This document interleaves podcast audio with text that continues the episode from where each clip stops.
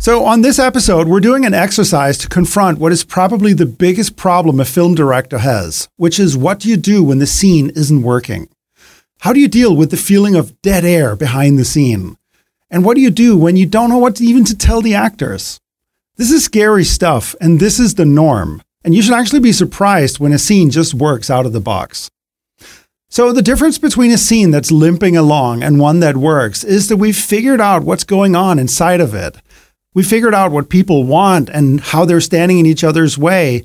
Basically, we figured out the conflict and we figured out the subtext.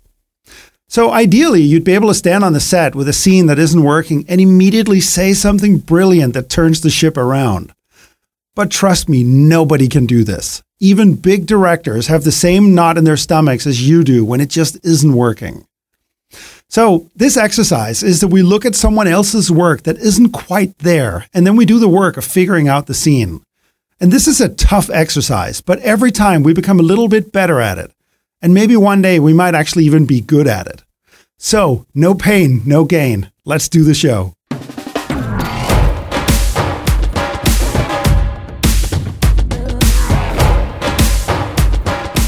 The two people who are practicing with me today are first Brendan Hughes, a Yale educated director who's a writer, director, animator, and editor in advertising, and he's a professor of theater at Santa Monica College and Occidental College.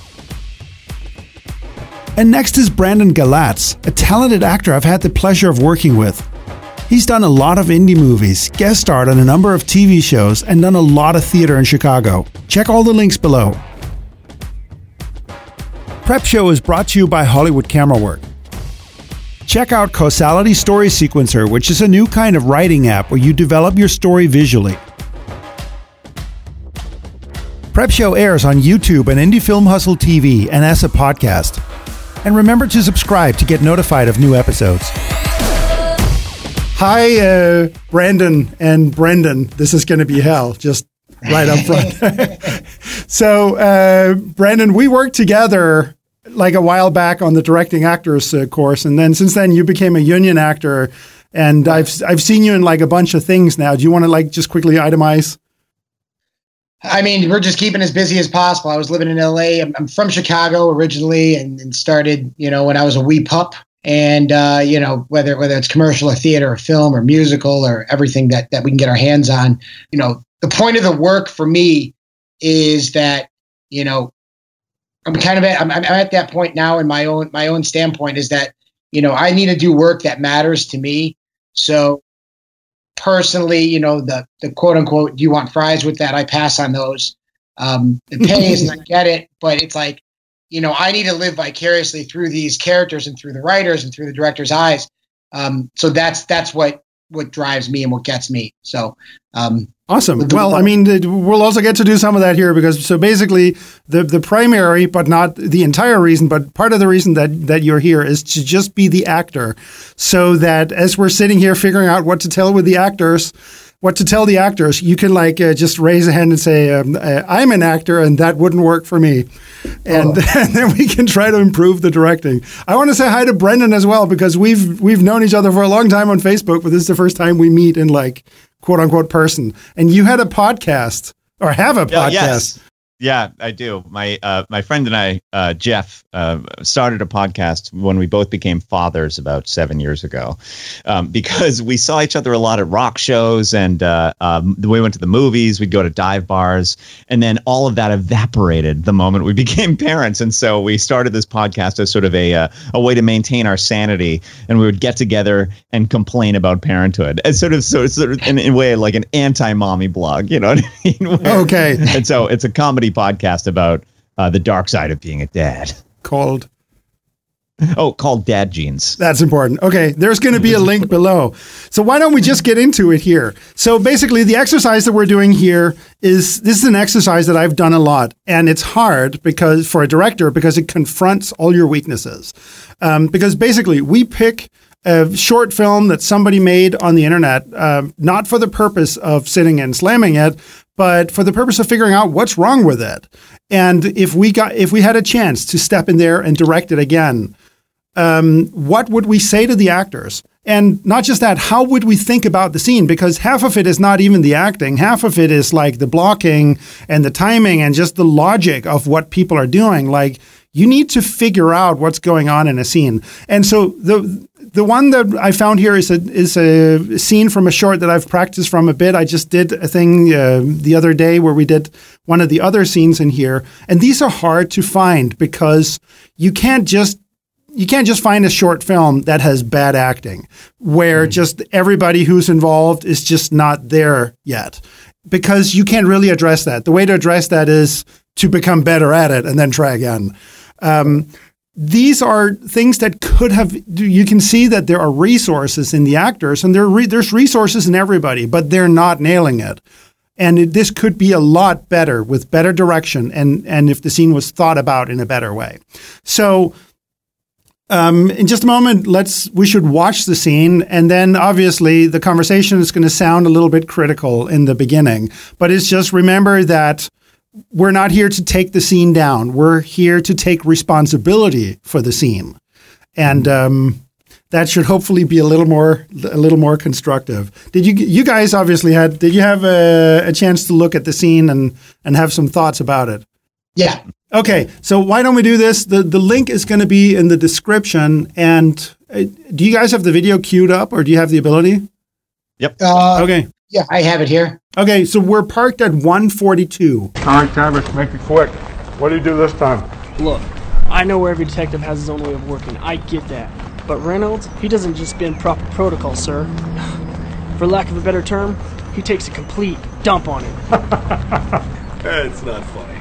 All right, well, I'm not transferring you, okay? But Captain, you... I need you both on the case. There's just no discussion, all right? Mayor is so far up my butt with this whole missing college girl thing, I can feel his mustache tickling my kidneys. I need everybody out there I can get to track this girl down. Hey, if nothing else, it gives you a chance to give Reynolds a message, all right? With all due respect, sir, uh, Look, if you both can bring in this missing girl without any of his hijinks or anything like that, maybe he'll see the light. I don't know. Maybe you can see you can get the result without the misconduct. How am I? Or you know what? You can turn your back on him like you tried to do today. I don't know. If I suspend him, what happens to the case? Eh, it's your conscience, your call. If I were you, I'd start thinking about that missing college girl. Okay, let's stop here. Let me provide a little bit of context that I probably should have provided before. So, uh, this the young cop and his buddy they've been they've been chasing some kind of drug dealer, and um, and they want to do something about that. But there's a missing girl, and they can't. The, the chief here, the police chief, uh, won't let them pursue that lead unless it also basically leads to figuring out something about this college girl. And later it turns out that these stories are actually connected. It's the that guy is involved with the missing college girl. Um, but that's that's a lot to take in. But so if anybody's confused, please rewind and watch it again, and then let's carry on. Brandon, you look like uh, you have a couple of uh, a couple of thoughts. Yeah. So you know. In, oh, in, in, see, we already did it. I, was like, I, oh, wait, wait, oh.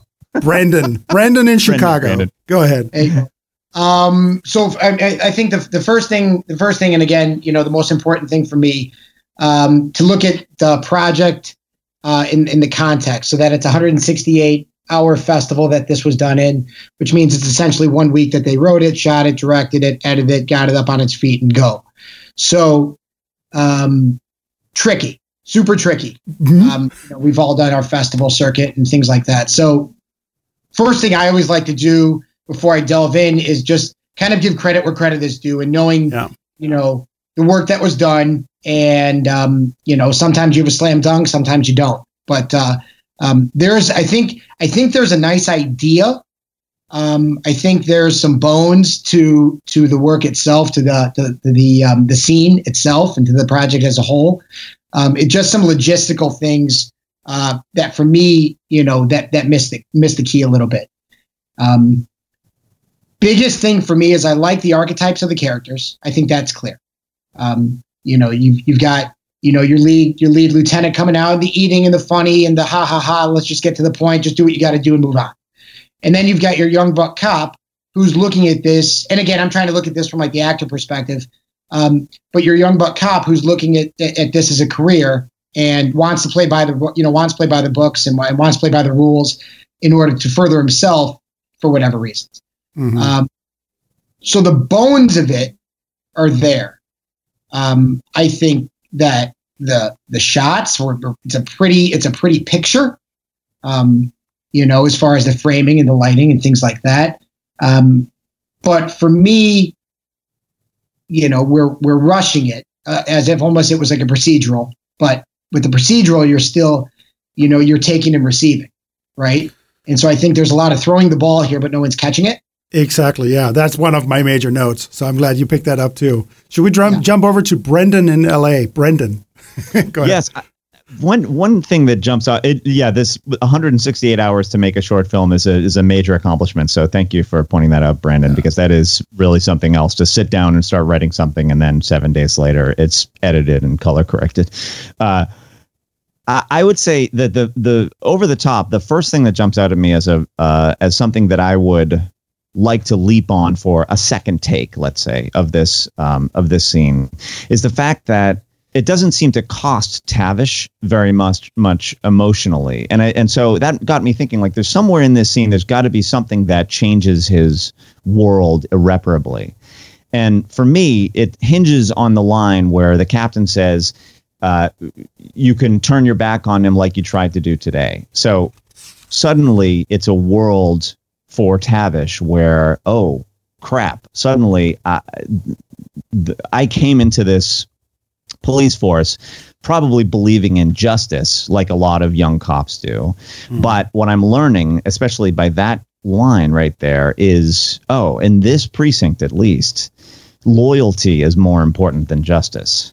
And that is not what I expected here. So suddenly, blam, it's a world where I have to compromise my own fundamental mm-hmm. beliefs and what brought me into this career in order to succeed here, which is a major uh, dash of cold water to the face.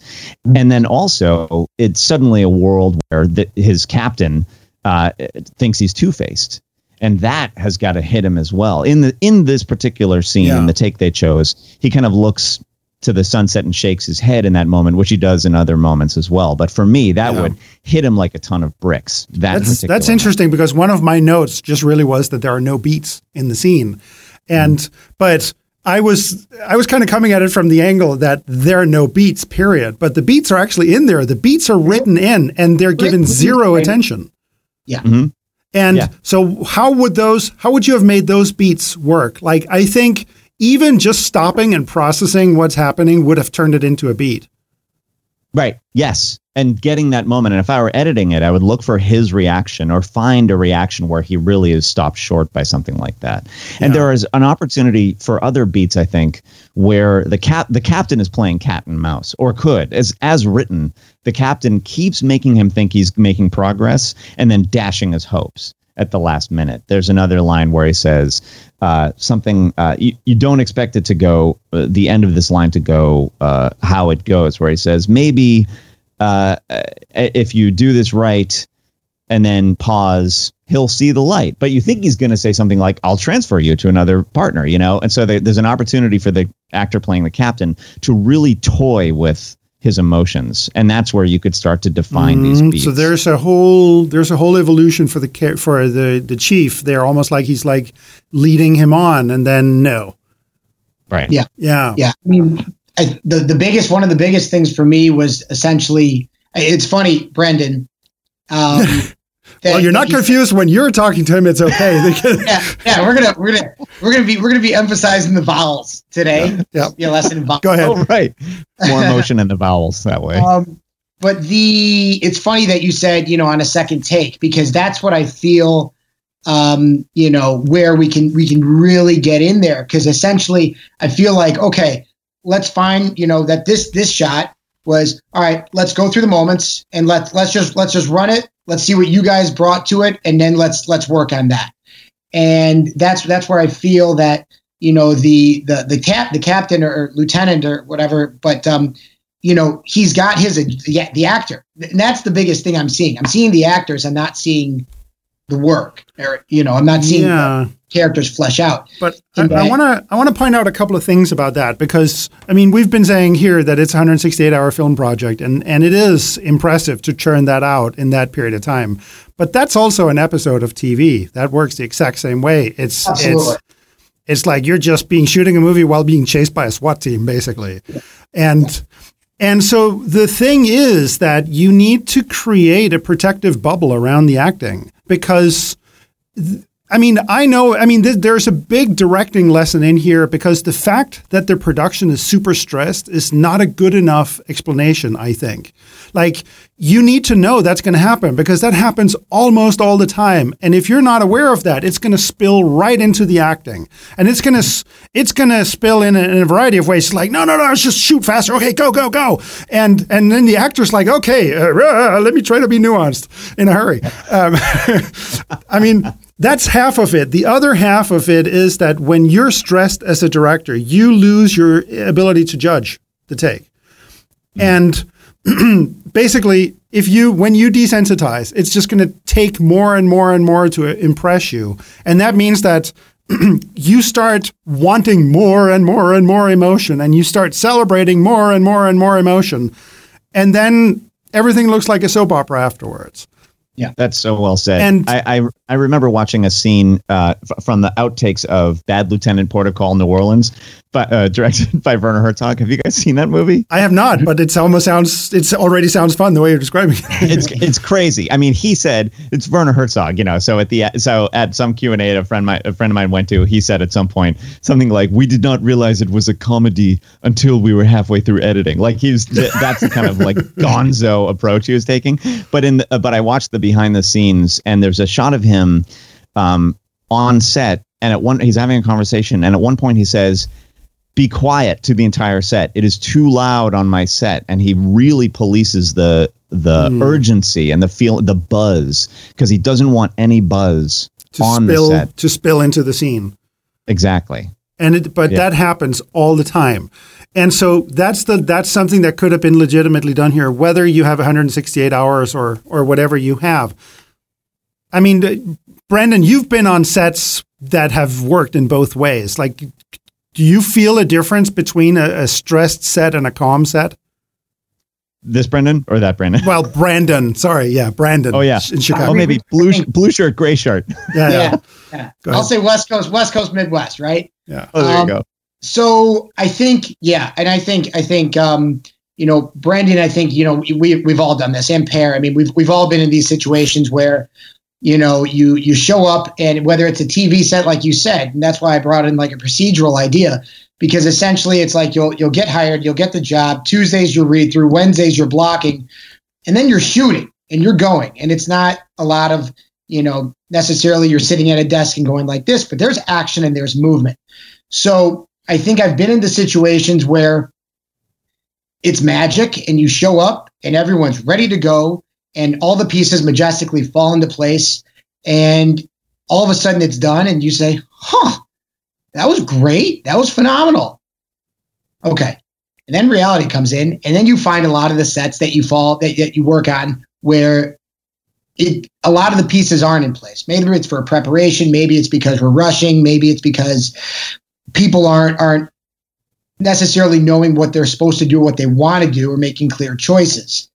Um, that's from the acting side. From the directing side, um, you know, there is there's there's a certain amount of trust that I always put in to the outside eyes because I tell my directors, um, so I'm going to make some big, bold, wild choices Mm-hmm. please, please pull me back.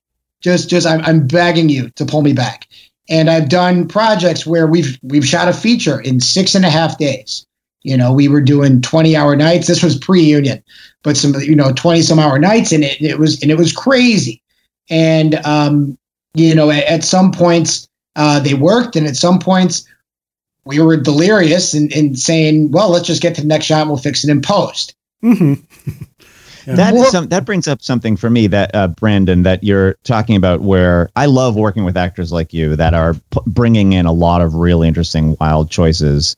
And it's always this tango where if I have to say okay, I'm going to want less, then I have to come up with constraints for for you, emotional constraints that but it's great because it pushes the directing to the next level. So if Tavish in this scene were going and w- making huge choices, which would be a great thing to to work with. But you find, but as a director, you find I need to pull this down a little bit. It's hard to go up to an actor and say, less. Can I have less of that? You know what I mean? So you have to come up with something, some don't. Can you- emotionally motivated. Can I thing. jump in and so- have a have a little opinion Oh, yeah. about that? Because that's cool, Brandon, that you do that. That your default position is that I'm uh, I'm going to do something insane, and then you have to contain it somehow. Because that's not most actors, and it's actually so.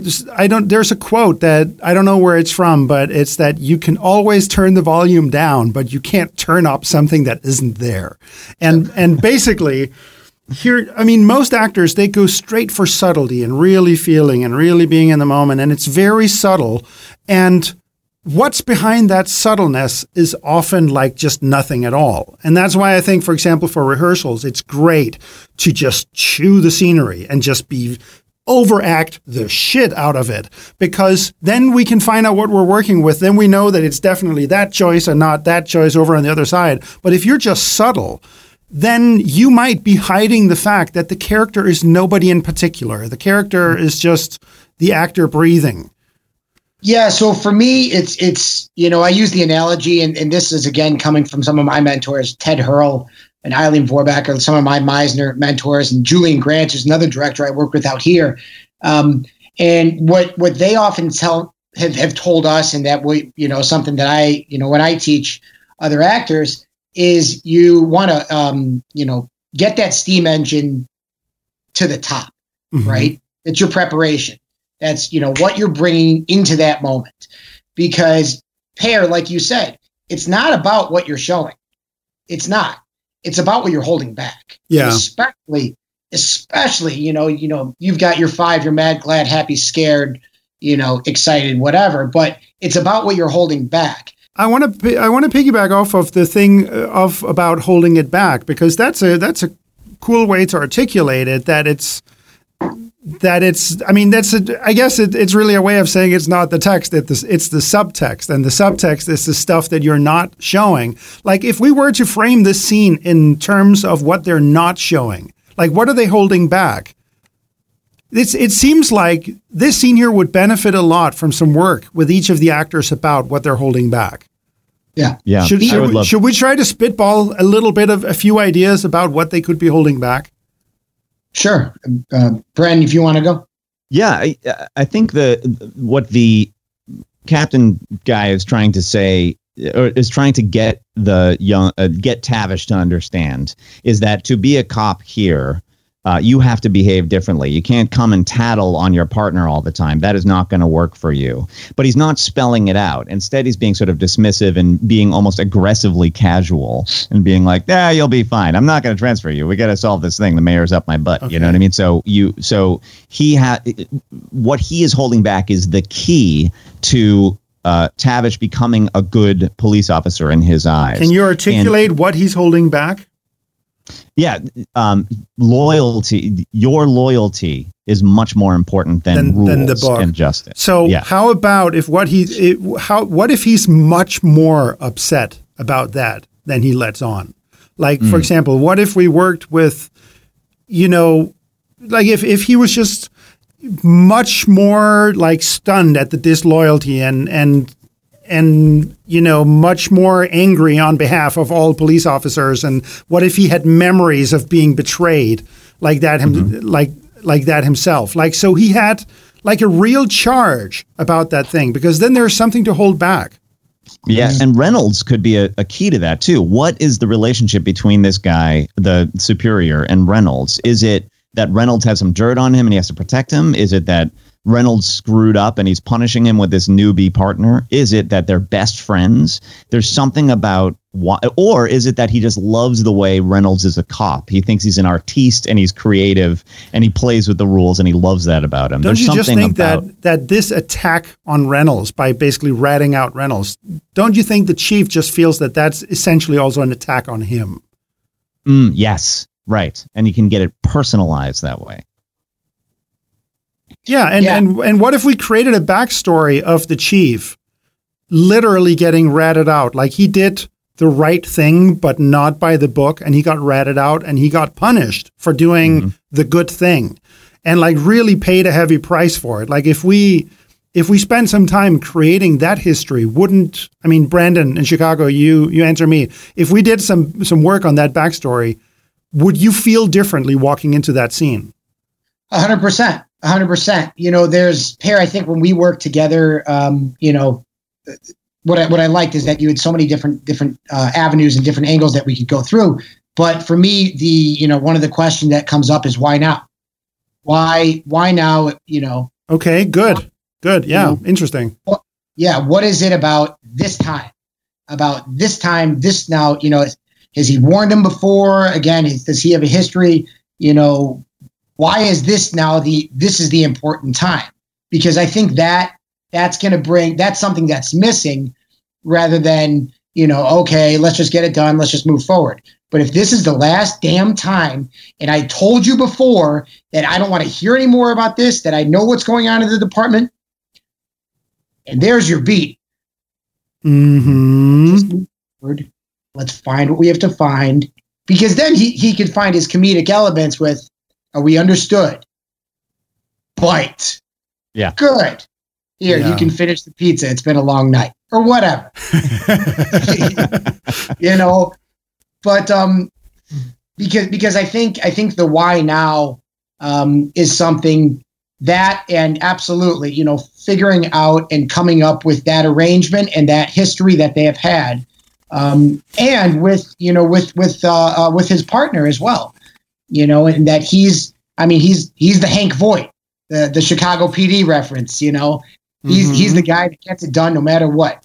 And he, you know, makes up his own rules because those are the rules of the road. Those are the rules of the street. Um, Yeah, But- he's, he's realistic. that's it. And perhaps he's even seen cops die uh, as a result of this kind of a turncoat partner. Oh, good. So that's again charge. hmm Yeah. And so he's really upset. I mean, inside he's really upset about about people who think the way the young cop thinks right. And he has because to they break they him. are legally right but morally wrong. Right. right. Yeah. Yeah. And the, And on and the the Tavish's side, yeah, oh, I was go ahead. gonna say, on uh, Tavish's side, in terms of hol- what to be holding back, there might be something really driving him as well. A promise to, again with the death, but a promise to a dead relative. Uh, uh, uh, maybe um, he hated cops growing up, and so it is really important to him to be a cop that isn't corrupt or crooked. We could load up the way we load up the loaded up uh, his superior just now. We load up something about him that is really driving him into the scene with a ticket that he must get punched. Who was his dad? Who was his Yeah. dad? His dad was that, you know, that could be something that could fire it up. You know, he grew up, he grew up in the family and his dad was the cop and his dad, uh, you know, either played by the rules or played by the rules, but then something happened. The dad got, you know, got killed for, for stepping out of line or something. But there, there is, you're, you're absolutely right that there is something that we can, again, fill that, fill that steam engine with. Um, Mhm. because again, you know, there's the why not. And then like, like I had said, the fear. What are you afraid of losing? If if you know if you lose this job, what does that mean? If you know Right. if you're stuck in the in a bad position that you don't want to be in, what are you afraid of? And and the um, you know the lieutenant as well. Like there's got to be some kind of ultimatum fear within him as well that you know what is he what is he not telling us? What does he know really? Mhm. um, that that could add some, you know, I mean, almost like a suspenseful edge to it, per se. Mhm. You know, I mean, this kind of this this borders on something else because clearly now the characters are coming from more specific places, and I think even just that would read differently. If if we had done this already, the actors wouldn't play the scene the way they were doing now.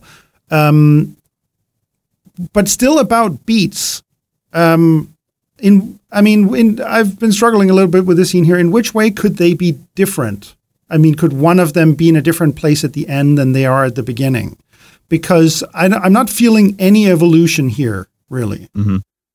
And it would be Right. nice to. I mean, it, it's kind of if there's no evolution in a scene, then it's not really contributing to the to the math problem of the of the story. Like it's not adding or subtracting anything, and then why are we Why are we doing two the two plus two minus two? It's like why did why did we have to do that? Yeah, the I, I think Tavish Tav we should watch Tavish's Tavish's um uh, the image of Tavish in the lieutenant's mind needs to go like this over the course of the scene, and Tavish has to watch it happen. He's trying to curate the his boss's image of him as a cop, and it's getting worse and worse and worse over the course of it. And I think it could actually be helped in a way by the blocking, which currently is, you know, walk and talks are always very exciting, but there are problems with the way that it was uh, shot from a per, from a director's perspective, and where they stop and why. Uh, wh- uh, and I where the where do they stop? Do you remember where they stop on what line? He stops on that's not. He laughs and then says that's not funny. But right after that is the big reveal where he says, "Look, I'm not going to transfer you." And I and he, so he stops too early because he gets to the mark too quickly. Is that really? Uh, that's almost in the beginning, and then they're standing still for the rest of the scene. Somehow, I Exactly. I felt Right. like this like a walking scene, but they're almost not walking.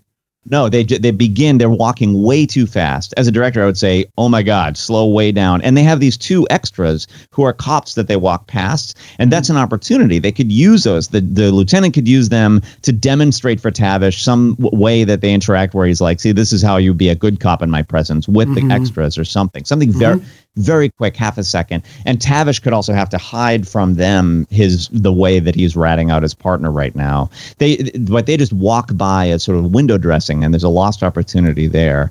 And then I can't bring myself to not not say this at 153. You see the crew in the background. Did you guys notice that? No, I'm gonna go there now. One fifty three.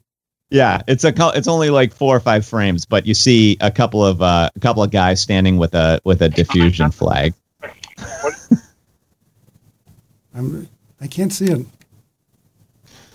And if you play it on slow motion, you'll see there's a guy with sunglasses and a guy holding a boom pole in front of a. Oh yeah.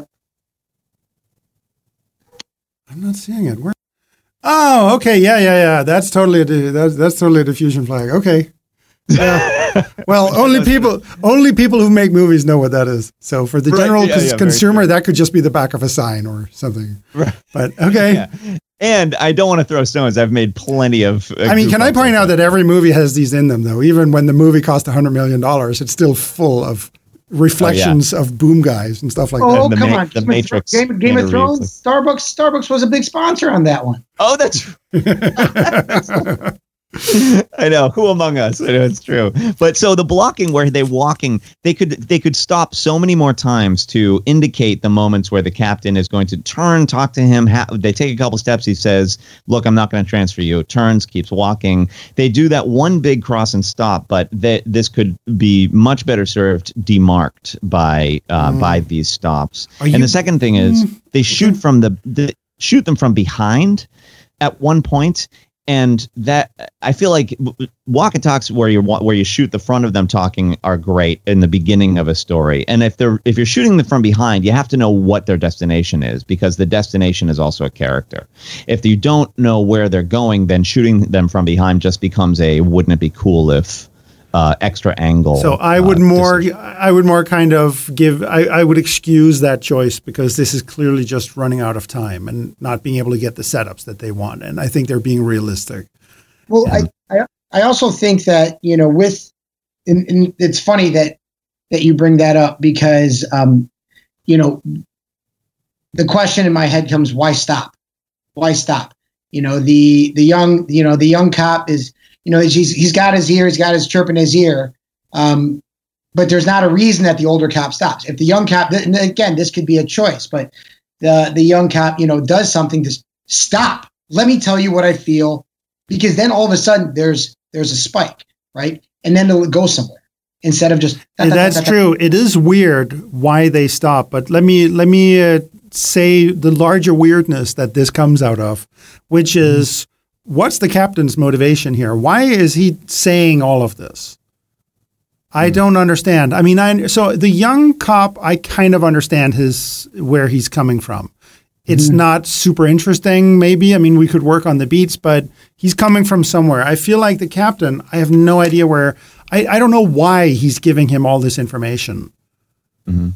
Yeah. He's very colorfully written too. I mean, he's a he's the soul of a poet, where he's saying like, "Is so far up my butt, his mustache is tickling my kidneys." Well- There's so many nouns, delicious, vivid nouns that he's firing. But this particular Why not of the- spend just a little bit more time on them? But I, I mean, Yeah. okay. Can I just? Count, I, I want to comment on on the way that he's doing this, and I want to send you a. Um, I want to send you a clip from Seinfeld. And so, can you guys can you guys receive this in the chat? Coy? I'm not being coy. Is he being coy? Yeah, coy. You're being coy. Now where's Kramer, Newman? You want to know what happened to Kramer? I'll tell you what happened to Kramer. He was ticked off about the keys. Yeah, that's right, about the keys. Thought he got a bad rap. Bad rap. Yeah, from you. Me? You heard me. So he packed a grip and he split for the coast. La La Land, L.A. So they're making fun of these like uh, film noirs w- that just go way too fast, and it's and it's funny. He was ticked off about the keys. Yes, about the Yeah, keys. and these words, the words are sort of they're like klaxons from a submarine, like ping, ping, ping. You but know, it's just, I mean, because the text is written exactly like this one is written, that they're just these mwah, mwah, cool, good lines in there. And and I thought, I mean, I didn't for a long time realize what this was a parody of, but now I've seen those those black and white movies where they just talk way too fast, and it's almost like the the actors are just tr- trying to get through the script, and there are all kinds of pauses that are expected that would let the lines work Right. but you're just you're just hammering over them. It's like you're not. I mean, it would be like doing a comedy but not holding for laughs or stuff like right. that. And, and that and that is that's the biggest thing that I saw too, because there's a couple tells in that, you know, where they're literally pushing through the words. You know, there's the laugh that the cop has, that it's a laugh, but it's not in response to anything. There's, you know, the, the young the young cop has, and it's I know it because it's like we've all done it, but it's a talk, talk, talk, talk, talk, talk. But it, it you know, you know the sound. It's the ha, you know, where it's like it's just it's just like a, a a physical thing where you're thinking of the next word, you're thinking of the next word, and there's it's- not it's- enough air. You need to breathe Yeah. also once in a while. yeah, right. not on his breath. and, and- and there's that's like so, that gutter. so I mean, gut- see, here's. I feel like here's what ought to have happened is that there there ought to be some reactions. Like I mean, if we looked at the, some of the things because the captain has the better lines here, and mm-hmm. for example, I mean, actually, you said that the laugh isn't motivated. I thought that was kind of motivated because the Tavish says, for lack of a better term, he takes a complete dump on it, and then the captain laughs and then says, "That's not funny," um, which is actually kind of clever written, I think. Um, Agreed. where so he says the mayor is so far up my butt with this whole missing college girl thing i can feel his mustache tackle my tickle my kidneys and then a reaction, and then the reaction. what should like, i mean what where how should, what should tavish think about that like he could He think should- ooh gross i mean basically any kind of reaction would indicate that he's listening hmm but Right, and I mean, but you wouldn't, you would never hear that and just not react. I mean, you you would laugh, and then, for example, if if Tavish is being really serious, then he'd like laugh and then quickly stop himself from laughing. That would also be a reaction. hmm He's And you- entered the octagon with a wordsmith, and he probably is realizing at that moment, I need to step up my game. And then he has a, a in order to be able to communicate with this guy who's such a raconteur, you know. But then he has several lines where he uh, is cut off by the captain, one after another. He has those lines that are written with the dash dash or the ellipses at the end, which are always so hard to deliver. And I have I find myself wondering if the if the actor who played Tavish had time to figure out what the rest of those lines were, so Well, that th- th- this was this was actually a good question, Brandon. How do you how how do you do your best job doing interruptions? Do you need to write the rest of the line? I always do. I um I I always do. And again, this is one of the things where you know I've when I come into it, the first thing the first thing that I say, yeah, whether it's the first table read or if you're coming in as a day player, is I go to my director, and if I can't go to the director, I go to the AD, and I go to the other players, and I just want to say, I, so I just want to let you guys know I completely trust you. Wherever you're going to go, I'm going to follow you, and I completely trust you. And so when they when I have these ellipses, um, I let them know I'm like, I'm gonna keep going. Cut me off. Bingo. Just Yeah, like for real. for real. Like I'm Yeah. going to keep going. So Mhm. cut me off. And you know, there'll always be a couple times where they won't, and I'll just keep going. And sometimes, That's good. Yeah. sometimes we use a take, and sometimes the writers will be like, "That was great. We that so we're going to take credit for that." And I'm like, "Be my guest. You just got to tell me what the heck I said." Yeah. But- and that always injects those moments of humanity also like in the theater you whenever an actor goes up on their lines and forgets where they are that's when the audience leans forward because suddenly real life has entered the room in a way that it usually doesn't and so in those moments on set when you uh, keep going and then the actor gets flustered and they're supposed to stop you because their character is supposed to stop you and can and uh, forgets You know to what? do it or how I, I want to inject something. This, there was something that I did in the directing actors course because there, I was interested in how to make better listening. I'm not sure that I've completely figured out how to make better listening, but the script is a huge problem in listening. That is, as soon as we know, I mean, I don't even have to remember your lines. Just the fact that if I know that your lines are coming from a script, then I'm definitely just waiting for you to finish talking so I can say mine. And and so I did an exercise where we tried in secret to swap out some words. Like we swap out. Um, I mean, it's like you just take. I need you on the case and and just uh, swap it out with. Do you like cucumbers or do you want to go home and play Legos or something like that? And immediately when you do that, the other person is off guard, um, and you can just see that actual listening starts happening and then you change and then when you go back to the script they don't feel completely sure what's going to be said. And it's pretty cool how the script now has listening because they're just enough off kilter. They don't know uh, with 100% certainty what's coming. And just that little just that just a door just a crack open with uncertainty creates a ton of listening here.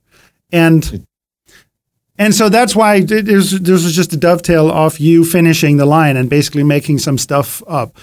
I mean, when when I write, I put a lot of work a lot of work into just getting the perfect wording, and I'm pretty annoyed when the when when the if the actors change the text too much. At least when they start losing the meaning.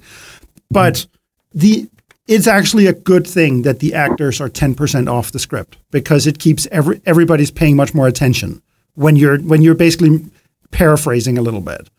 Sure. It's like uh, putting a putting a batter off balance at the plate. You know, you want them as a pitcher to be a little bit off balance, and then they don't know what pitch is coming next, and it injects that, Yeah. that verisimilitude. And that means I've that they a little bit of they have to pay 10 times more attention suddenly. yeah, right. They suddenly key in. I've I, when I've when I've been directing actors, and I can tell that there's a listening issue. I've, I've sometimes had success asking them to picture with their actively picture what is being the nouns coming out of the character their their scene partner's mouth. So, and so that it's not an inner monologue it's an inner slideshow you know where if you are making pictures out of the other spoken words then it gives you something active to do besides just sort of passively receiving um, the But this is a major thing. I mean, this is this is a major part of screen presence is that you're simply visualizing the things that are happening. Yeah. And and this is also, by the way, one of my very favorite directing techniques, which is just uh, word images. And I mean, we could do it right here, Brandon. I mean, if you say, like, say to me, "Do you like cucumbers?" Do you like cucumbers? Okay. Now let's imagine that a cucumber is a dildo that has just been used and hasn't been cleaned. Say that again, please. you like cucumbers? See, the thing is that that word had meaning now. Absolutely.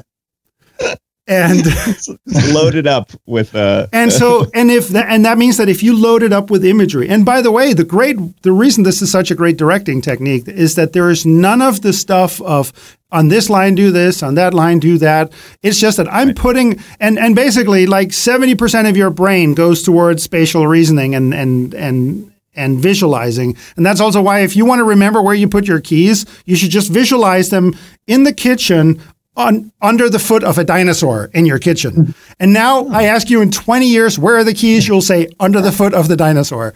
And the and the point is that if you direct the word images mm-hmm. and you basically just pepper the script with what the words mean and and with with imagery, then all you have to do is read the script and you can't not put that into it. There's no timing, there are no cues. It just pops into your brains pops into your brain when you get there. Yep. I mean, I think I think for me, I mean, one of the things that was the biggest distraction in, in this one, and again, knowing that I mean I've made this mistake, and I think every every actor has made this mistake, whether it's uh, smoking a cigarette or eating something, right? That you've got to realize that there, no matter what you're physically doing, that that nothing is more important than your other players. You know, we there was an article a bit about um, because this comes to, to the lieutenant with the pizza or the donut or whatever he was eating. Yeah. Because he's he's not he's not listening to the and this is the listening. He's not listening to the other guy rather that he's just just going about his business. The best eating listening that I've seen, there's two of them. And I, I, I use them as like a learning tool for myself. Brad Pitt in the Oceans movies. Mm-hmm. Now, Brad Pitt, he did an interview a bit ago. He's a grazer because he didn't know what to do when he was a young actor, and he physically didn't know what to do. But so one of his directors or teachers or something said, "Well, what do you like?" He goes, "Well, I love to eat." Like, okay, so why don't we? True, you know, he's like a Midwestern guy. He loves to eat, and it says, "Why don't we integrate that?" So if you watch in a lot of his stuff, but specifically the Ocean's movies, he's always snacking on something. But it's it's like the George Burns like talk talk talk. Then you go. You know, he uses it as a as a form. It's like it's almost like as a, a form of listening, uh, like a tool off himself. Um, Uh-huh. Marlon Brando and on the waterfront, he chews gum. So difficult to do, but he chews gum when he's walking with I forgot the girl's name, but he's walking with the girl and she's telling him about her brother, and he, you know, he, he he's listening and he's denying everything, and he asks her, he's taking off the glove, and he asks her if he wanted a piece of the gum, and he uses this gum, and he puts the gum in his mouth and he's chewing the gum, but he's listening, and it's not like a horse's mouth, it's just listening. The cop in this one is it's almost as if He's just shoving food in his face, and I mean, if I was the actor, I'd slap the damn pizza out of his mouth. You're gonna probably lose your, lose your job, you know, small small cop, um, you know, against your boss. But at the same point, it's like, look at me, I'm more important than that pizza, you know. And so force force there is that whole thing. That's like I'm gonna force you to get what I'm saying, to Yeah. listen to what I am. To, you know, I'm here, um, which is they the younger actor, the, the, the younger cop needed more of a need. Um, and the older cop just needed to stop. But that's so weird with the older cop because does he want to talk to him or does he not want to talk to him? He looks like it looks like he wants both things equally much at the same time, Yeah. and they're opposite, and that bothers me. Um, I still can't answer why why is he talking to him, but I guess I mean okay maybe the young cop is just kind of imposing. I mean I'm busy, says the older cop, and then the young cop is just imposing himself on it. But the thing is that he's not busy. He's obviously not busy. And so I thought if you were going to do the busy angle, then I would like literally block that into it. I took some notes here. Um, because eating is not enough of a distraction.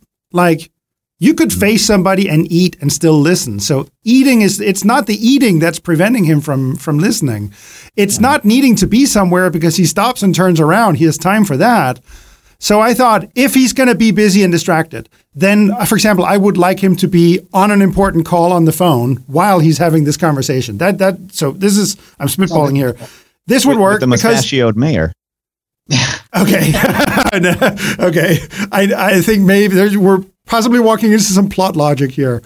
Um, um, but I mean, so how would that work? So he's so he has to just a second. This guy wants to say something to me, and then he comes. Yeah, okay, just a second. And now he's legitimately distracted. Could could he be pulling him out of a huddle with other higher ups so that he's taking time away from so that all of the superiors talking to one another about That's. something very I mean, you could do that, but it would almost be its own scene that goes before it because that's like a tap tap, excuse me, and Mhm. and that kind Right. of stuff. And again, Yeah. even even you know, Brendan, you were talking about you know utilizing because there's not a lot of utilization of the environment. Mhm. You know, is what I'm seeing as well, and the environment also being the other two players that that you know the um, you know the the, Yeah. the extras or whatever you want to you know background, um, but where it's you know if I'm telling you something secret, there's then, then we have to then we have to do this quickly, and you can tell me right away, and then we can move on. But there's no urgency to that. And just like you said, Per, I mean, if he if he's juggling this guy, then I'm telling you a secret. Then we've got these other two players here, and then something new pops up. It's like he's being pulled in 30 different directions, which then, I mean, I don't know, physically. then he's not generating the distraction himself, and that's what bothers me is that he's mm-hmm. he's generating the entire distraction by having to eat that pizza at the same time. And it's like tickling yourself. It doesn't work. I mean, it's like Yeah, yeah. it's like it, ha- it has to come from the outside. It's the same thing that if somebody wants to beat somebody up in a movie, but he doesn't, Yeah. that's that creates this weird force field. It's like you want to beat him up, so why don't you? But the moment, oh, sorry, the moment you have some people pulling him back, then he can just put all his might into wanting to beat him up, and then you have some an external force pulling you back. But and it's the same thing. Like if if you have to surprise yourself, like you're in a horror movie and you have to suddenly you can't really do that. You can see the signal in your brain before you can see, I'm going to be surprised. I'm going to be surprised. Here it comes. right. And Tavish, yeah, to this way, what we're talking about would make Tavish have to compete for his attention and lose slowly over the course of the entire scene. If he is focused entirely on what he is doing, the very busy work of being in Yeah. charge of a police precinct, and uh, Tavish has to keep wanting to get his attention and and the stakes for getting his attention get that much deeper then the scene really starts to claw forward I mean, but all of this is still assuming that that we're going with the busy angle. So I agree with everything that we've said so far, but I would still worry that this would still be lost in racing through the scene. And mm-hmm. so the question is, what conversation should we be having with the actors about slowing? I wouldn't say slowing the scene down because that's that's just like pour, pouring a molasses over it. Right, mm-hmm. right. And I don't think I don't think the term necessarily, you know, slow down. But how do we make the words matter? I think make your point. Make your point. And So do you mean I mean what would you tell the actor? Would you say I mean, you know, make sure he's listening to you? well, I, I would say that if you're not if you're not getting I mean, I mean, we can go back to like the Stanislavski, the tactics, right? I mean, something just simple as that is, is that if you're if you're not getting what you want, then you have to change. And there's not Mhm. a lot of change. There's not a lot of adjusting your tactic, you know, um, because I think the and this is this is just my impression that the actors are.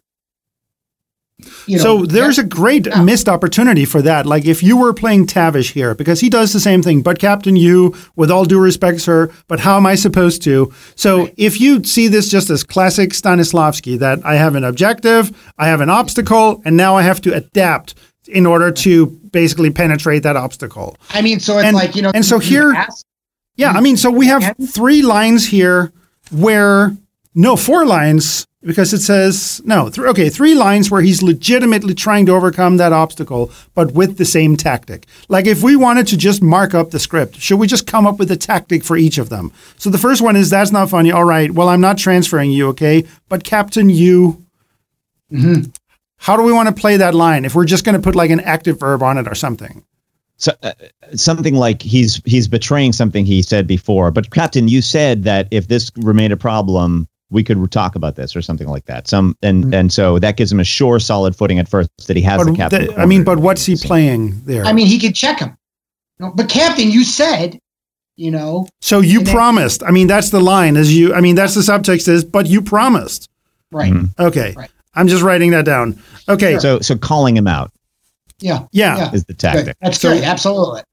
Calling out. Okay, that's the tactic the first time. So then the next one, I'm just going to read the last part of the captain's lines. that says, "Hey, if nothing else, it gives you a chance to give Reynolds a message. All right."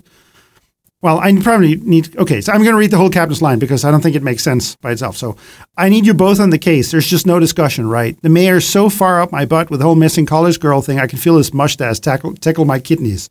Which is a line, by the way, I would love if that could stick. But Yeah. okay, Yeah.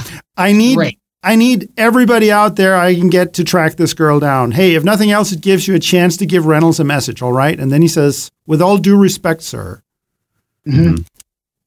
Uh, What's the new tactic here? yeah I mean, go, go, go ahead, Brian.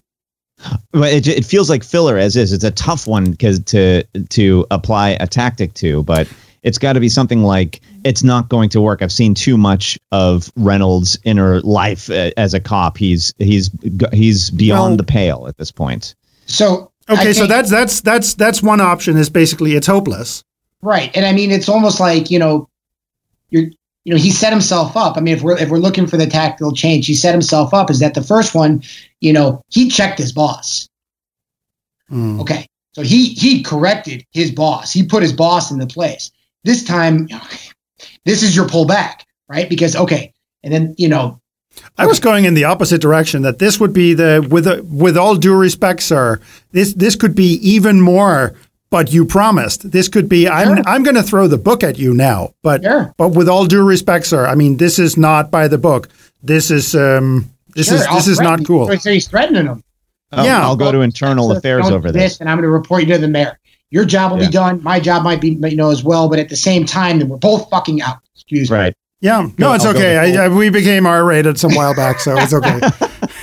He's going to go the full Get me all Serpico. excited. here. So, because when you say with all due respect, sir, that is actually that you're holding back something worse, right? absolutely, absolutely. I mean, that's So You know, it's that's- basically dialing it up. Is that if you don't make good on what you promised, or the threat. yeah, okay. So then, bear- then it keeps going. The captain says, "Look, if you if you both can bring in this missing girl without any of his hijinks or anything like that, maybe I'll see the light. I don't know. Maybe There Maybe you I, go. Because he just there you go. The captain's knees in that line. The captain's knee buckled. Okay, so that means that, so what's the captain actually doing here? Because now we're doing like classical beats here, which is good, by the way. I mean, it's good for understanding it. So what's the captain doing here? Negotiating. Well, I mean, maybe I mean, maybe you'll see the line. I mean, he's he's conceding, right? Uh-huh. Yeah, yeah. Forfeiting. Um, Although I, I heard it as maybe he'll see the light in the delivery of the line. Because um, when when I was listening Oh, to the okay. scene, I mean, I it's so says he'll. there's so much pizza in there. It's really hard. I know it's so true. Oh, maybe a little bit.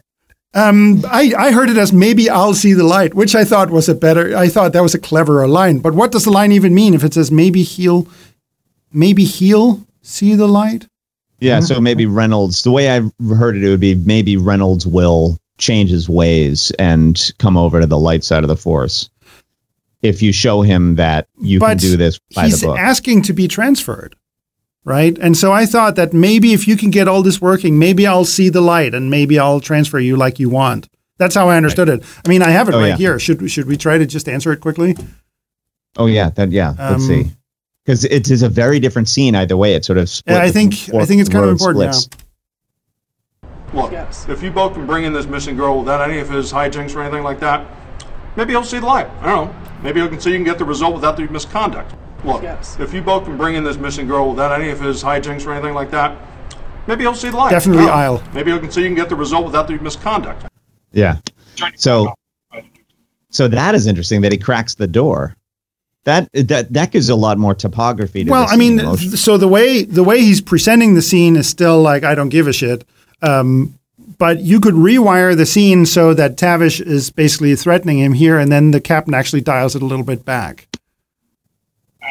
And I mean, oh, even, there's then there's a beat there right. because then Tavish keeps going, and then the captain takes the whole concession back and says, "Okay, well then, screw you." Right? Yeah. It, I mean, th- do you hear this? Do you hear the beat? Maybe he'll see the light. I don't know. Maybe he can see you can get the result without the misconduct. How am I- Or you know what? You can turn your back on him like you tried to do today. There it is. Because right it, Yeah. because it's right there. Yeah. Yeah. yeah, like you did, to, like you tried to do today. So it turns out this.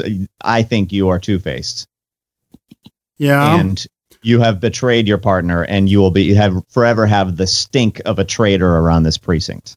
there. hmm hmm hmm And And, so, I and he and he needs to take that in. Like that. There's yes, You know, yes, Yeah.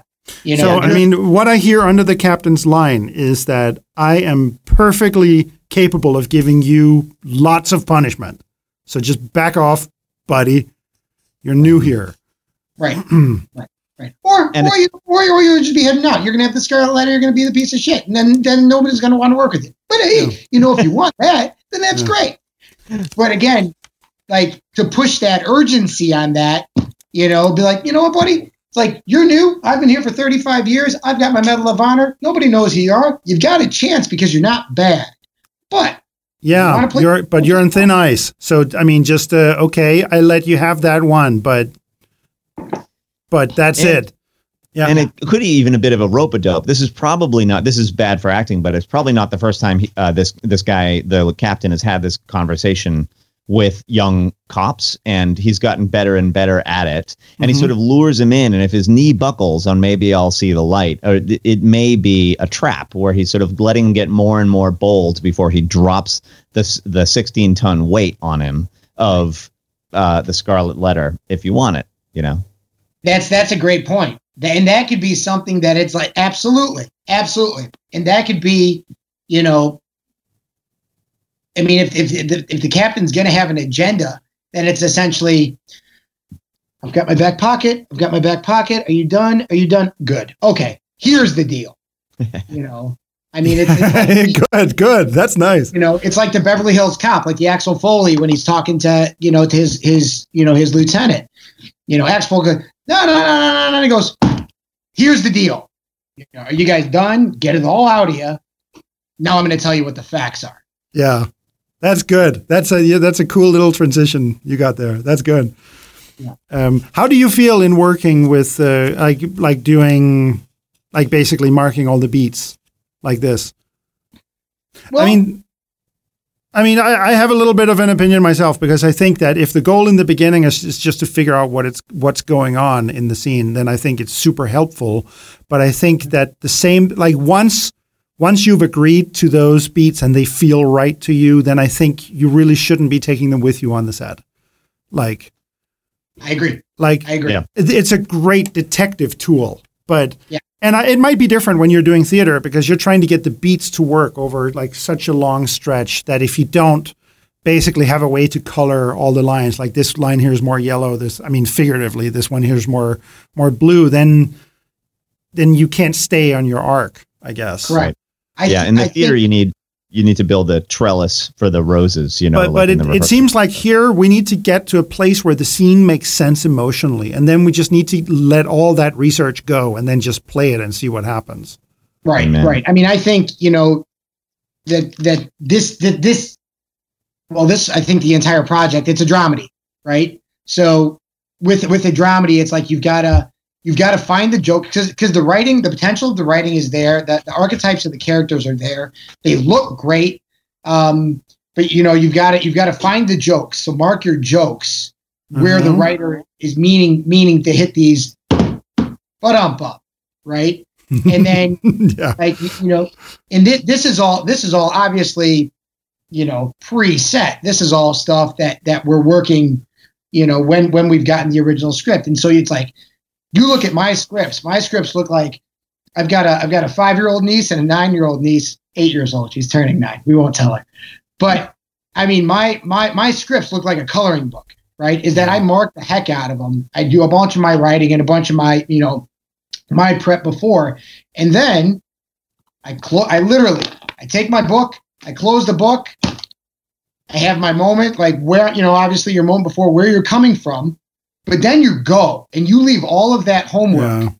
It's gone. It's away, and then I just pay attention to you. And then if the work is right or visceral, right, then it'll come. And then the, your gen, your moments of genuinity, your your moments that you know, your your truly funny moments, or or your you know your your your big you know emotional beats and things those should come naturally and then if they don't then okay let's take a pause Yeah. because that's a big thing nobody's there's no breath in this scene there's no you know there's But no how would you how would you bring that back? Because obviously we don't we don't just want to tell people to go slower. Like No. because slower is not a thing. It's just uh, you know it's just pouring goo over it, so it's so Right, it it's- drags it's- more, right? It's not this, yeah, and it's not the speed; it's the need, and it's the ah. need to be heard and understood. So don't you feel that- I mean- Do you feel that? You, I mean, if you were doing this scene and you were rushing it, is that? I mean, is that what would be the most useful thing for you to hear? Like, I mean, I guess what I would probably tell you is You know- is that I feel like the words he's not receiving the words. I mean, you gotta you gotta do something to make sure that he hears you. Like you gotta pause after the words or something, or you just like just need to give it a second, just look him in the eyes and just make sure he's actually paying attention to you, or whatever. Like, what could I tell you? I think I think for me, the the best thing that a director could ask me, especially if if you know something's not working, is okay. Are you getting what you want? Mhm. Simple, But, but still, getting what you want still is predicated on understanding what the character wants. Like, well, that, that's like, a, that's that's a big thing too. like what if you got kicked into the scene and you're just doing the words, but you have no idea what any of this means? And this is oh, not a question you've answered. a big problem? yeah, I know, but What about this? If you say if if I came to, up to you on the set, Brandon, and I was like, okay, you've got you these this is written very florally. You have a lot to say here, but I also want you to weaponize silence and pauses. So Ooh, use that's good in order to especially for the for the captain he can he can pause whenever he wants and it's a status play because Yeah. he speaks the world listens and this cop just has to listen to what he has to say and he can enjoy pausing I love and, that. and- I and love take- that. I love that. That's fantastic. Yeah, And weaponizing silence. yeah. And the Because and the young guy has to wait. Mm-hmm.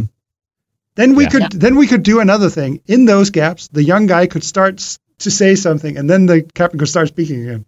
exactly Absolutely, absolutely. Yeah, and the and the scene cuts together a lot better that way too. In the in post, you know, where there's so much, there's so many more handles for the editor to play with to get the ex- to sculpt the exact right scene. No scenes will be trashed by dovetailed lines. half It'll of edit half of editing is deciding on the length of moments. And if you don't have any moments, it's really hard.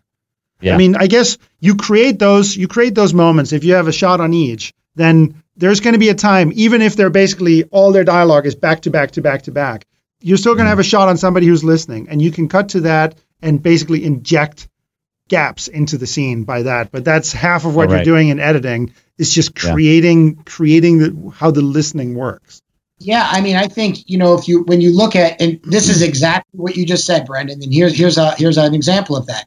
You know, when you look at what is it now, 22 years or 20 some years of Law and Order SVU, right? To weaponize that silence. That's phenomenal. And by the way, I'm going to steal that because I love I, That is so stolen. That's a, that's just and, a I mean, dynamite that, wording. It's, so it's perfect. And it, it's extraordinary. But when you, you know, when you see these players, right, we all know da da da da, da da da da, da da da da, da da da da, ba da ba ba. But they're using, and there's, you know, there's the musicality that, that Dick Wolf has created through all of this. But there are those moments where you you get Olivia or you get Ice T or, or you know you know all of them when they stop and they're listening to it Yeah, because it's like the power of silence. yeah. Mhm. I mean, This is something a lot of people are afraid of silence, and it actually this happens in music as well. So I, I used to be a music producer in the in the '90s, reasonably successful music producer, and but like pop music, and pop music is also really afraid of silence. So Mhm. so this was the perfect thing for me. But I um, but I found always that that's always what makes the things work is that when you when you carve out the gaps around it. Yes. yeah, and yeah, like we were talking about earlier, the holding back or the uh, like the silent scream from Mother Courage. I mean, where Helena Weigel just screamed like that, and the audience fills in. Anytime there's a gap or negative Yeah. space in something, the audience will do the rest and fill it all in. because Drawing it's almost building, like you don't you're you're putting you're putting too much pressure in the chamber and there's no room for the audience yes, correct. Right, Because how often do we underestimate? We we underestimate the, you know, that how, how wise the audience is. We all do. We're like, we have to fill everything in. We have to. We have, no. We have to do it. yeah Trust that they will, because that's part of the magic. I mean, that's the that's the the collaborative process. Is that there's? i'd really like to learn this we all would. no but to be comfortable with that because i mean and it's in my it's in my writing too that there are potential moments and i just i oh no silence shit and then i move on to the next thing.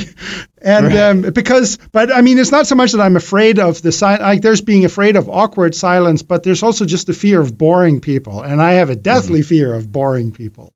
Yeah.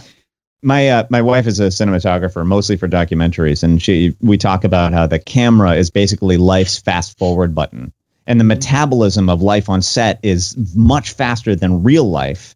And so in editing, when you get the t- she she finds with she's sometimes working with other cinematographers, they'll hold a shot for about seven seconds and then they get bored really quick and then get change the angle when she. But the editor is like, I needed that for thirty seconds because real life was about to happen. It's the same know? thing as calling cut too soon. Yes, exactly. Yeah, and so yeah, and so I yeah, you have to beg the actress. Okay, even when you hear cut, keep going, keep acting for a long time after cut and before action. you know, Yeah. because we can use all that. And Yeah. and there's a there's a sense there's a metabolism that mu- you have to be, know that life is at uh, it's like a, a, YouTube video being played at 1.4x, you know, when the camera's rolling, and you have to uh, adjust for that. But see, let me point let me point out two things because now we're kind of looping back to some of the insights that we had in the beginning because this is like a 168 hour film project and and everything is in the in a rush. And when you're in that kind of a rush, you don't really appreciate silence and letting it breathe. I mean, that's just not a value while you're shooting. It's you- you're not even seeing it through the camera. You're just like when that part is there, you're just drumming your fingers. Okay, say something, say something, so we get more lines in in the can. Right. Um, but it's also that when you haven't filled the characters with subtext, then then the silence behind the scene is just dead air. And hmm. once there's subtext, and half of that is subtext that the actors are actually aware of and it's kind of leaking out in the performances, but the other half is just the subtext that we know about as creators of the story that we know that all these moments have meaning that might not actually literally be there in the scene, but we know it's there, so we make space for it. And Right. and I think because what you have in a lot of scenes that aren't done, I guess, done well, is that you have a strange dead air behind the scenes. So even when you're even when you have the silence, it's bad silence. It's not good silence. And mm-hmm. and once you figure out the scene, then suddenly there is a there is a psychology in those gaps. And then you value the gaps. And now you want to put let them be on screen just as much as the talking. Right. and that's those gaps are where it infuses the audience and becomes a full emotional experience like the the 20 minutes in the middle of blood simple where there is no dialogue Yeah. uh, and you are riveted the entire time and don't need dialogue and everyone's being quiet and Yeah. uh, the guy's trying to bury dan hedaya alive uh, and you're just you forget that human vocal cords exist because you're so drawn in and then someone speaks again and it's startling but you've been in it the entire time That's pretty cool. That's pretty Right. cool. Yeah, I mean, I mean, it's tr- like I said, it's trusting, it's trusting your viewer. You know, it's trusting because that's again, that's the art. That's like Well, I guess You know- it's also trusting the script then, because it's Yeah, it's 100%. it's trusting that there's meaning in the script that I can't see from where I'm standing. Like I'm standing down in the scene. I don't know where I am in the story, but if you were to understand this in the context of the whole story, then this moment here would have much more meaning. And I feel like when you're working fast, this is the first circuit to blow. And then I you think, you I think trust is the big. That's Yeah. that's. I think the that could be one of the major issues with the whole thing, is that you know, in, in in the entirety from top to bottom, is that because we're rushing, we're unsure, so we're thinking more on our heels, and that there's not like you know, everyone. Let's just try to get all of our stuff in there, but there's not that collaborative trust between Yeah, so the moments don't work. And Right. then there are no moments in there anymore. And that's Which I- why and that's why this is the paradox of shooting fast is that it probably takes longer because when you shoot fast nothing works.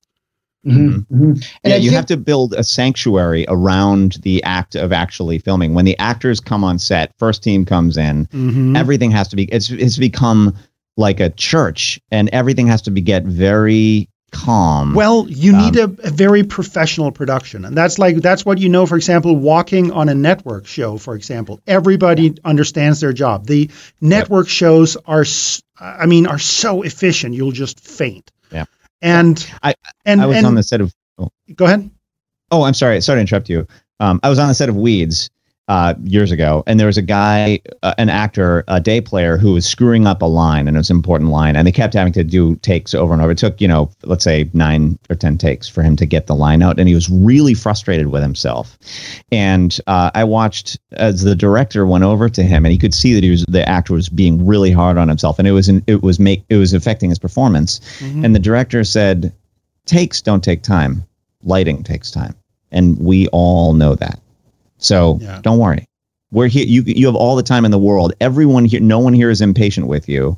Everyone knows that lighting is really what we're waiting. We're always waiting for. So you can Yeah. take all the time you need to do this, and you got it perfectly That's- minutes. That's a, that's good. Yeah. And so Yeah. this the stakes just came down completely. Yeah. Um, something something that we had done again. I- You know, I shot a, a project and we we shot this thing in six and a half days. And it was a full feature and it was a horror and it was it was crazy. It was madness. Um, but one of the things that we had run into in, in one of the scenes, and it was one of like the high octane dramatic scenes, was you know, there everyone was rushing, similar just like to this, and it was just and so our director, who's a, a great friend of mine, the mentor of mine, Julian, um, had said, "Okay, we're going to stop. So everyone stop, and we're just going to huddle up for a second, and we're just going to say the words." Let's just say the words. Um, so we did a quick word through. He goes, good. Now do it faster. We did it faster. He goes, now do it faster. And so blah, blah, blah, he goes, now. And again, we had a little time. He goes, now. Let's just say it again and just take your time and just make sure that the other person is just hearing your point and just get it across and have every have that word land and it was that dichotomy of of the op you know of the opposite because if we did that and it was like and it, all of a sudden just in standing there things started to pop and happen. And people all of a sudden moved differently and they received things. And there was like the all of a sudden these little gasps and breaths and things that went through. And then we went back to set. Mm. he goes all right let's play the scene. And we played the scene and all of a sudden things worked. So it was one of the That's cool. you know it was forcing let's let's force all the air out of it. Let's just let's just deflate the the shit out of the balloon nothing gets in nothing gets out right? And then let's go even farther and even farther. Now just land it. And we did. And then, then it was awesome because then cut he goes all right checking the chip moving on. And we were like that was great. And it was, and it was, it was and it was so fun. And it wasn't that- even it wasn't even hard when you got to it.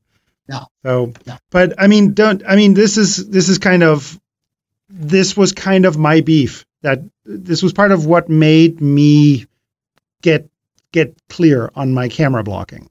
Um, which was where the whole original master course came from is that I was I just really I came from music video directing and I wanted I realized that I'm probably a feature director because there are no narratives in music videos and I'm trying to kind of shoehorn narratives in there and they don't and music videos don't really want that. So I guess I'm a feature director and I started learning all these camera techniques and um, and shooting a bunch of shorts um, until I realized that I'm I'm primarily trying to get my camera work straight. So let's let me not bother people and actors and all this kind of stuff if all I'm doing is practicing my camera work. Because one thing one thing that I realized is that production is is almost 100% distracting. And the only way you can do good camera work and and also think acting is if you're very very good at the camera work because the acting is the one thing that has to be live. Like everything else you can you can plan. And one of the things one of the things that's kind of the moral to the story to the whole master course um, is to reduce your shot count because I feel that there are a lot of directors who plan their shoots in a way where they there's just no room for working with the acting, and especially like for example, if you plan using storyboards instead of blocking in camera diagrams, then you have an automatic double shot count, and you now have a very stressful day. And I know that because I've done that. Like I've I've done things where I've shown up with storyboards with time codes on them, and and and just like okay, so I guess we're just going to have to shoot 50 setups per day because that's the only way to mm-hmm. get through this. And and many of those setups are different camera positions, different lenses, probably a little bit different lighting. And now you're just you, you're I mean this train is going so fast and you're just barely hanging on. And if you can reduce your shot count by being more efficient with your blocking and getting more out of each setup. Like for example, if you can get a scene down to 8 setups instead of 15.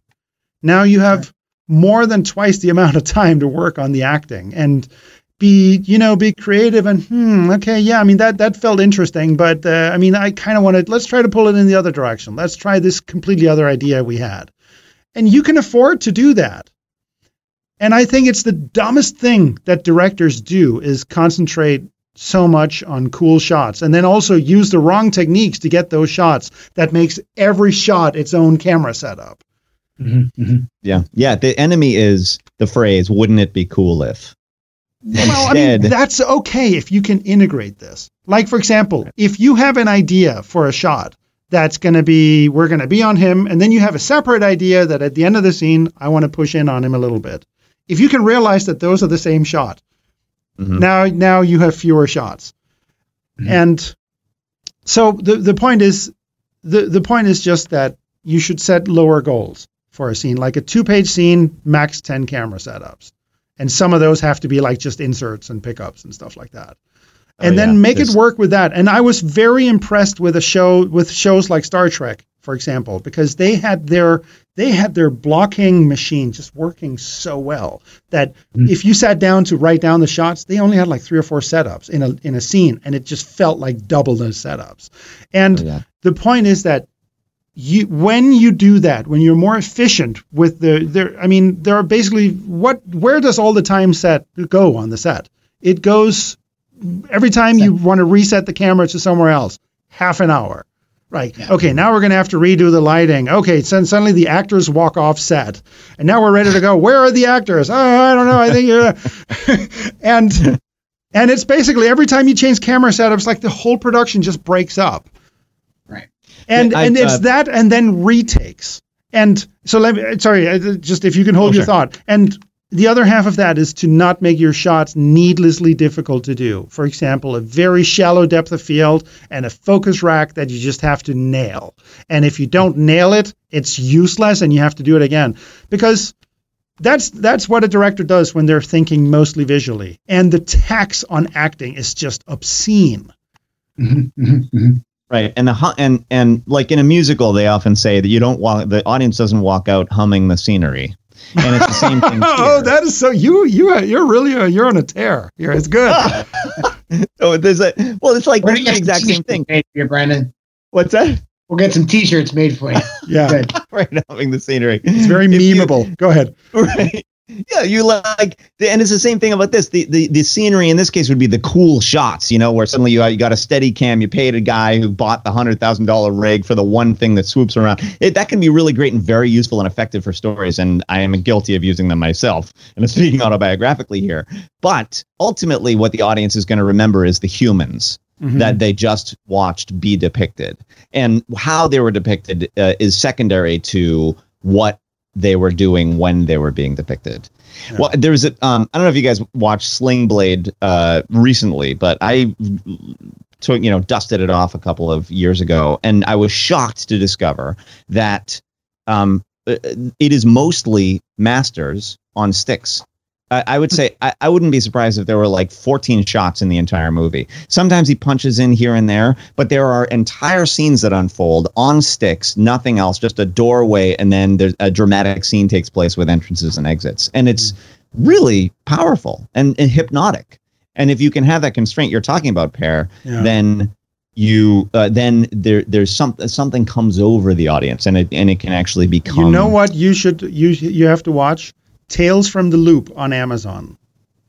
Oh, excellent. And Okay. so, I mean, science fiction wise, I would want a little more science fiction. It's based on these drawings by this Swedish artist who created like this fascinating kind of 1970s world, but with this uh, kind of strange technology, just everyday things like just uh, like just strange technology that's everywhere and it's completely normal. He had like these drawings of like this big robot in the background, just some guy, some kids peeing in the in the field and stuff like that.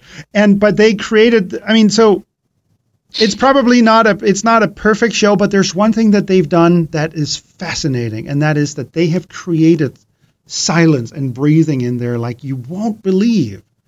And because I mean it's not ever it's not always that it works when people say let it breathe, but here they really let it breathe and you get you get under the skin. It's like you it's it's like you you become extrasensory. It's you mm-hmm. you pay more you pay more attention. It's like you can hear a pin drop, and Yeah. it's it's really fascinating how they make that work.